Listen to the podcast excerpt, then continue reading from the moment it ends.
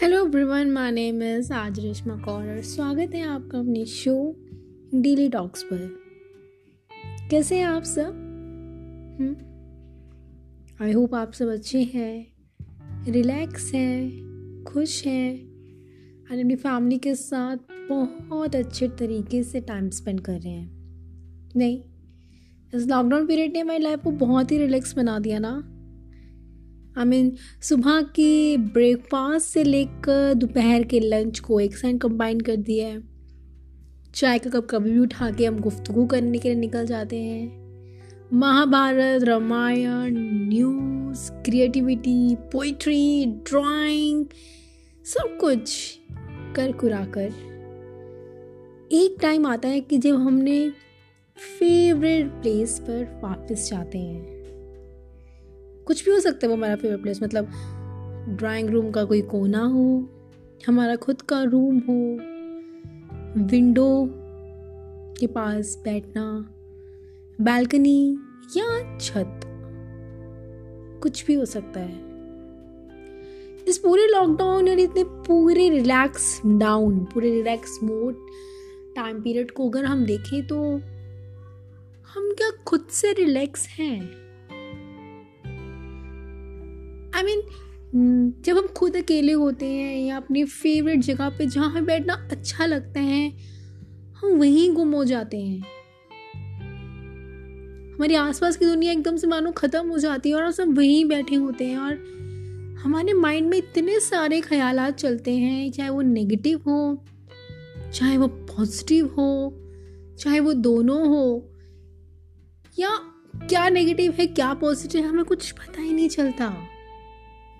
हम उस वक्त अपनी जगह पर या अपने फेवरेट प्लेस पर रिलैक्स नहीं होते।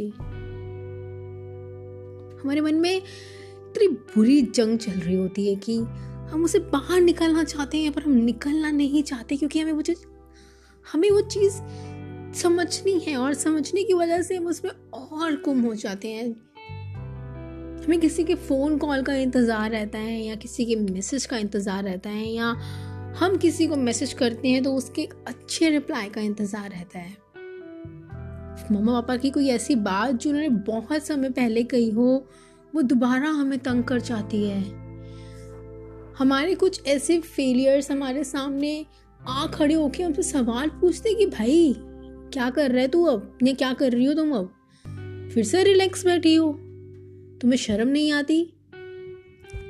ये सब चीज़ें हमें जीने नहीं देती। मरने भी नहीं देती। बस करने देती है ओवर थिंकिंग करने देती है खुद से प्यार या करने देती है खुद से नफरत। कैसे बचा जाए इन चीज़ों से? कैसे निकला जाए इन चीज़ों से? कभी सोचा है?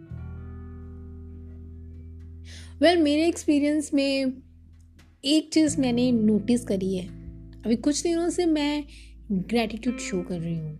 आई मीन एक बुक द मैजिक इसके साथ कुछ काउंसलिंग सेक्शन के अंदर मुझे कुछ टिप्स दी गई या मैंने खुद से अपने आप को इस चीज़ में फेस करके एक नतीजा निकाला या इतना एक कंक्लूजन निकाला कि ग्रेटिट्यूड शो करना कोई बुरी बात नहीं है।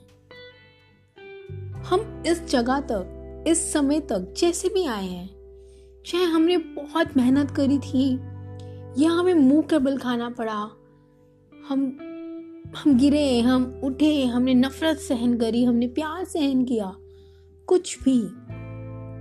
शो ग्रेटिट्यूड ना। थैंक्स बोल के देखिए आप। बहुत पावर होती है इस थैंक्स वर्ड में। ऐसे ही नहीं किसी ने बना दिया उठकर थैंक्स बहुत पावर होती है। आपके लिए किसी इंसान ने कोई छोटी सी चीज़ भी करी है तो उसके लिए उसे थैंक्स बोलिए। किसी आइटम ने आपको खुशी दी है, आपके रूम का डेकोरेशन आपके यूनिवर्स या आपकी फैमिली ने कुछ भी आपके लिए सुबह उठ के एक चाय कप बना के आपको दिए तो थैंक्स कहिए। आप म्यूज़िक की वजह से हैप्पी फील करते तो थैंक्स कहिए। अपने फ़ोन की वजह से अपने आप को एक्सप्रेस कर पा रहे हैं तो उसे थैंक्स कीजिए। आपके साथ किसी ने बुरा किया और आपको इतना अच्छा लेसन मिला तो उसको भी थैंक्स कीजिए। शो थैंक्स सबको। पर सच्चे मन से। बहुत अच्छा लगता है, एक एक ऐसी फील हमारे सामने आके खड़ी हो जाती है कि हम उसे कोई नाम नहीं दे पाते। ना ही पॉजिटिव ना ही नेगेटिव जब किसी नेगेटिव सिचुएशन को भी थैंक्स कहेंगे ना आप उसका एंड नहीं निकाल सकते कि वो पॉजिटिव थी या नेगेटिव थी। वो फील क्या थी? ट्राई कीजिए। थैंक्स बोलना शुरू कीजिए और इस रिलैक्स मोड में अपने आप को अनरिलैक्स मत रखिए ना। कोशिश कीजिए। थैंक्स कहिए। और एक ऐसी फील में डूब जाइए। इसका कोई नाम नहीं है।